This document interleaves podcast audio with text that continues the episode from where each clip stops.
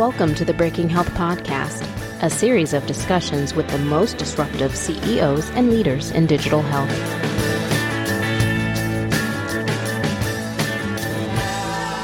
Welcome to the Breaking Health Podcast. I am here with Jenny Schneider, uh, co founder and CEO of Homeward. Welcome to the podcast, Jenny. It's good to have you. Thanks so much for having me. Thanks. Good to be here. Um, you know, I want to dig into Homeward and what you're doing, but I think it would be really interesting to talk about your background first. Um, obviously, being a medical doctor, you committed to healthcare early, but you didn't necessarily know you were going. Maybe you did know you were going to be a, a CEO and an entrepreneur. Um, but uh, would love to hear a little bit about your journey from uh, being a physician and now becoming the leader of a company and and a lead and a leader within a bunch of companies we've all we've all heard of and know about. So Thank, thank you for the question. The um, so my background. So I grew up in um, a small town called Winona, Minnesota, and uh, no one was in healthcare. My dad runs the auto parts business, local auto parts business that my grandfather started, and um, really no interest in health until at age twelve. I was diagnosed with type one diabetes, and that became front and center. And through that journey, I had the great fortune of being seen at Mayo Clinic and working with um, an endocrinologist named Dr. Roger Nelson, who was just one of those docs that at, at young age of 12 made me feel like I could do this, I could handle this, I could be in charge and be empowered. And um, that that sent me on an interest and a trajectory into medical school. Um, throughout medical school, I had lots of interest, spent most of my time doing international rotations in pediatrics. At the end of the day, I came out as an internal medicine doctor. And what I started to learn about myself is I just liked hard problems. Um, and I attribute a lot of that to being a middle child, which is I got to watch my brother run, bump up against the rules and get things wrong. And then I could try to figure out how to get to the same destination without getting in trouble. Um, and uh, so that took me on a journey that was, you know, very winding. Um, so I did inter- I did medical school at Hopkins, internal medicine residency at Stanford, stayed as a chief uh, went and got a master's in health services research and was introduced to a serial entrepreneur who was trying to create a free market in healthcare. And that was my journey into Castlight Health. And then we took that company public for the first uh, unicorn, digital health unicorn, for over a billion dollars um, in 2000 and, uh, 2013. And then I joined Livongo um, first as chief medical officer, and then served as president and that was again leveraging data to change behaviors for people with chronic conditions. And we took that company public for three billion, and then sold for eighteen and a half billion. And um, and now I've launched a, a, a new company again, tackling something that is really difficult, really hard, and really important. Wow, that's a lot. That's a lot. I mean, so so it was truly this doctor at the Mayo Clinic that inspired you to go to medical school. Is that really is, real, is that was that was that the moment?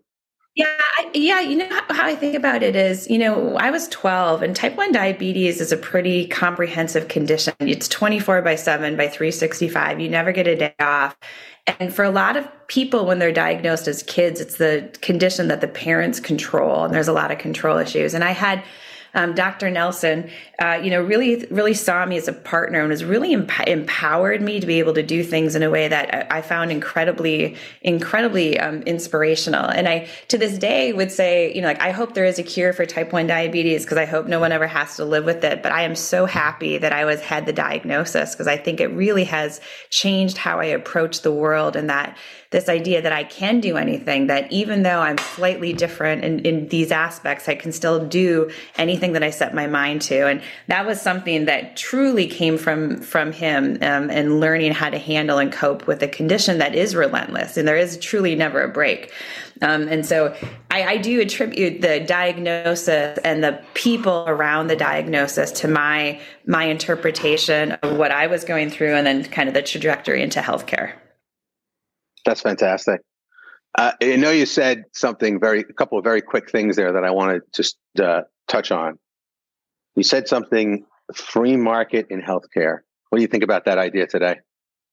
I know it was, I know it was well, cool at one point, but yeah. is it still cool? Yeah. You know, I think it's here's what I think. I think so. When we were starting Castlight, you know, we were looking at um, the the business at the time we started it was really looking at em- employees who got their health care sponsored from employers and they were choosing in-network services without understanding that there was a differentiation up to tenfold for an in-network doctor. I'm not talking in-network versus out-of-network. Most people understood that but you may not know if you, colon, you know, get a colonoscopy at location A right across the street, there's a doctor that's one tenth the cost, that there's a negotiated rate between docs and health service, like health um, insurance companies. You don't know the price. You also don't actually know the quality or the outcomes. So that actually started, I think, the bigger journey of what people now call consumerism in healthcare treating people like they can consume healthcare the same way we can consume internet services or buy purchase cars or take trips in the you know in the industry. Um, and so I, I think that this idea around transparency and allowing people to be one be involved and two be part of the decision making is a, a part of what's happening in healthcare today and will continue to be so. I hope so. I hope so um, so tell me about Homeward. I, I, I think I know about it, but it's it's it's. A, when did you get it started? First of all, when did you when did you step into the CEO role at Homeward? So we so at the time that we sold um, I joined General Catalyst as an executive in residence, really with the idea that I wanted to go back into an operating role, um, but spent some time thinking through what that could and should be. And as part of that journey, I reflected on my own upbringing in small town rural America and um, and then did some digging and started to learn that the outcomes for people who live in a rural zip code are drastically worse than if you live in a zip code that's designated as urban. And by drastically worse, I mean 23% higher mortality. This is like a wow. third world country in America. Um, and then put my head together with Hemant Taneja, General Catalyst, and my co-founder Amar Kendale, and realized that we thought we could do something different to service people who live in rural America. So, Homeward, we launched in March of this year, March of 2022. Um, and the mission of Homeward is to re architect the delivery of health and care in partnership communities everywhere, starting in rural America the way what and the two things that we're doing that are uniquely different are number one is aligning economic incentives. So we're turning away from this fee for service world where the doctors get paid every time they see you to this world where the doctors and we come in as the doctor where we get paid to just keep you healthy over time. That that's a better ec- economic alignment allows us to do the right types of care and invest in the places where we know we need to invest to keep you healthy which is different than if we're trying to stay afloat as a business and and keep you healthy. And then the second was to really leverage technology because we know that there's not enough service providers in rural America. Um, there's 50%, half the number of primary care doctors, and one eighth the number of specialists in rural America. And so we're able to leverage technology to really scale those services. So we we launched in March of this year um, with the seed funding coming out of General Catalyst. We raised Series B in June of this year um, and announced our partnership with Priority Health. Um, which is a, a, large insurance company in Michigan um, and is a subsidiary of the largest health system, Corewell Health in Michigan. Yep. Um, and then a partnership with Rite Aid. And so we're off to the races in market and seeing people. That's fantastic. That's fantastic. I guess it is true. I, I, I do have a home in, in what we considered rural, you know, and I know that I end up probably going to Boston or New York to get specialty care. Um, probably because I know to guide myself there, but like I know there's a there's an emergency room nearby. I can get to an emergency room in a small hospital. And then if anything serious happens, I'll have to go to one or another city to be treated. Um, is that the way it works in rural America, where there's only a couple of physicians, and then the next thing you know, you're shipped off someplace else to get care? That's right. So um, it's hard to access care. Lives are in the order of hours, right? The infrastructure in rural markets, there's very limited public transportation. There's very limited broadband connectivity. So there's a lot of, a lot more obstacles to overcome. But remember, this is true for both primary care and for specialty care. You know, 10% of all rural counties have no healthcare provider at all. Zero, zip, nada, right? So no emergency, n- nothing.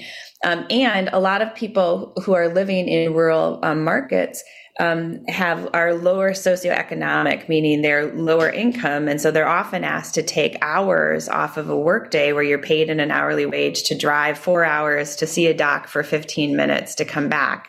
It doesn't may not make sense for you as an individual. And so one of the approaches that we're taking is to really kind of invert that you know, I'll, I'll harken back to where we started, which is my dad owns the auto parts store in Winona, Minnesota. And at my dad's store, my first job was getting in an, a, a, a, motor parts and equipment white Chevy truck and delivering auto parts to the farm workers in the distributed area. Spark plugs, batteries, carburetors. So when they had an issue in their business and something broke, my dad's company would service them and deliver to them what they needed. Now, if those people have health problems, we don't service them. We make them get in their car or truck and come all the way into a larger central city.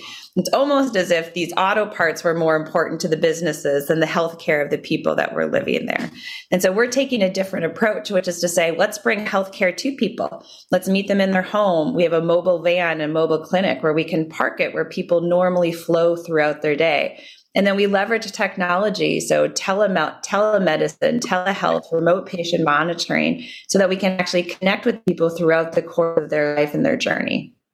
That's fantastic. I imagined there was going to be a lot of telehealth. I was surprised to hear that you're able to bring physical treatment to the individuals. That's awesome just telehealth is interesting, right? Because telehealth is not new, right? So this has been around no. for 10 years and yet has not solved healthcare in rural America. And there's really two reasons. One is that telehealth alone is not sufficient, right? And the second is that most of us, um, and particularly if you live in a small town in America, trust is paramount. And it's not really easy to trust a, a phone number that comes through a pamphlet that arrives at your house step to take care of your health. And so, this ability to invest in what we call the hybrid model, so being able to see people in person, as well as to establish the trust and then deploy the technology services to scale, is really critical in what we're trying to accomplish. So, are the doctors the same? So, are the physicians local or the physicians like your auto parts store example? So, it is the doctors that have chosen to live in a more rural setting that then would become part of your network? Is that the way it works? I mean, are you building a network or employing doctors? A couple questions that I'm curious. Yeah, both building a network and employing doctors. It's both. And so our at the end of our, you know, we want to accomplish better healthcare in rural markets. We filed as a B corporation. We are not coming in to compete and steal doctors with existing healthcare systems. That would not allow us to accomplish our end goal. And yet, we do come in as a physician. We localize our docs in larger cities and use distributed workforce so people can truly work at the top of their licenses. So we use a lot of medical assistants, nurse practitioners, physician assistants to meet people in the field and then work back into through central physicians. Similarly, when our pa- patients have our members have uh, doctors of their own, we're able to help support those physicians by providing more wraparound services for things such as telehealth telehealth and remote patient monitoring. These technologies, the one, one thing to keep in mind is that these, there's been a lot of technology advancements, but if these technology advancements are billed in a fee for service world, they're not economically sustainable. But they're the things that are needed to be delivered in order to deliver healthcare in rural markets. You have to use these things. And so rather than use these things and lose money on them, if you say, look, just give me, I'll be responsible for the whole economic status of the patient, and then I'll be able able to do all the types of cares that I need to do to make them healthier and make them cost less. That's that's this like again the two parts to this puzzle are economic alignment through total capitation and then technology to build and deliver. So you are going to take full capitation for all for all like so so for in the priority health example, they'll allocate you know members that they know live in rural communities and you'll take a global capitation payment to take care of them. That's right. That's right. Yep. Well, it's been working in California forever, right? In in some of those in some of those markets. So, um, that's pretty incredible, actually. I, I, I really think this is a great idea. I, I would. Uh, so, do you have? How does the health plan feel about it? Do they have an understanding about what these members cost today? Are you able to get a sense for it, and are you able to get a sense for what you'll need to do to? Obviously, there's a relationship. There should be a relationship between better care and cost. that really is the at the end of the day the mission of the business. Is there a way for you to quantify that? Is there a trial period for you to understand whether what you're doing is having an impact? Um, how are you there, how are you proving yourself out? I guess would be my question. Yeah, there is. And so keep in mind, so our partners are with the the insurance companies. And so today we're taking care of Medicare eligible individuals, right? And so if you're eligible for Medicare, your um, healthcare costs are quantified by the government based off of the what we know about you. Um, and what we know about the people who live in rural markets is one, they are sicker than they appear on paper because they don't receive very much health care. They don't often get annual wellness exams, for example. But all of a sudden they come crashing into the emergency room with a heart attack or a stroke and then becomes really high expenditure. Um, and so the the healthcare companies um, and us partner so that we can provide on the metrics that are measured by the government things such as they're called HEDIS and STAR metrics, which is really are we doing the right things for you if you have diabetes? Are we doing the right things for you if you have hypertension? Are we doing the right things for you if you're overweight? There's a bunch of metrics. We help improve those. We engage with these people and we deliver costs that or deliver care that costs less than what we know that it should that it should cost based off of the conditions that they have. So there's a, the the good news and bad news about uh, healthcare is that it's so highly inefficient that there's a lot that can be improved upon, and our ability to engage and, and allow people to interact with the healthcare system allows them to improve their health and ultimately cost less money. But it's the only way to do that is to make the experience much more easy for people that are living in rural markets, kind of where we started with this access issue up front. And so, would Homeward be sort of auto assign these members as their primary care uh, network, and then you would reach out to them? And is it a specific doctor, or is the company sort of like a, the primary care physician for the for the members? You're right. So we would be we get assigned a number of people who don't have doctors who are been um, they're in the insurance company um, portfolio, but they haven't actually seen a doctor um, in years in many right. cases. And then Homeward becomes Homeward, the entity becomes primary care doctor. And our primary care doctor experience includes a physician, for sure, but includes a lot of other ancillary services, such as, you know, monitoring of blood pressure, a home visit in your house to understand the additional needs. So it's that's the entity, the primary care um, entity is Homeward Health. Fantastic. So, um, how my last question, I guess, for you is how can people find out more about you? I know you've got website? Are you tweeting? Are you uh, how how how is information um, being transmitted about the company?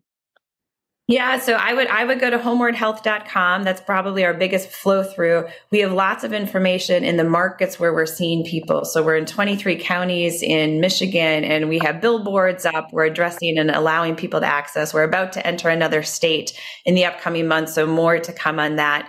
Um, so lots of local um, advertisements for people that are in the, in the, areas that we're servicing. Again, we just started in March, um, but Homeward Health is a homewardhealth.com is the right place to go lot you got a lot done since march i'll tell you it's fantastic. Congratulations. It's thank you. Well it's a it's a big need. It's a combination of the market. There's a very very large need to improve healthcare delivery in rural markets and we have a very experienced stellar team and are very mission driven uh, to get the job done. So it's good it's good to wake up every day with a job that matters and is urgent. Terrific. Nice to meet you. It's a great idea. Wonderful company. Thank you. Thank you. Great to meet you as well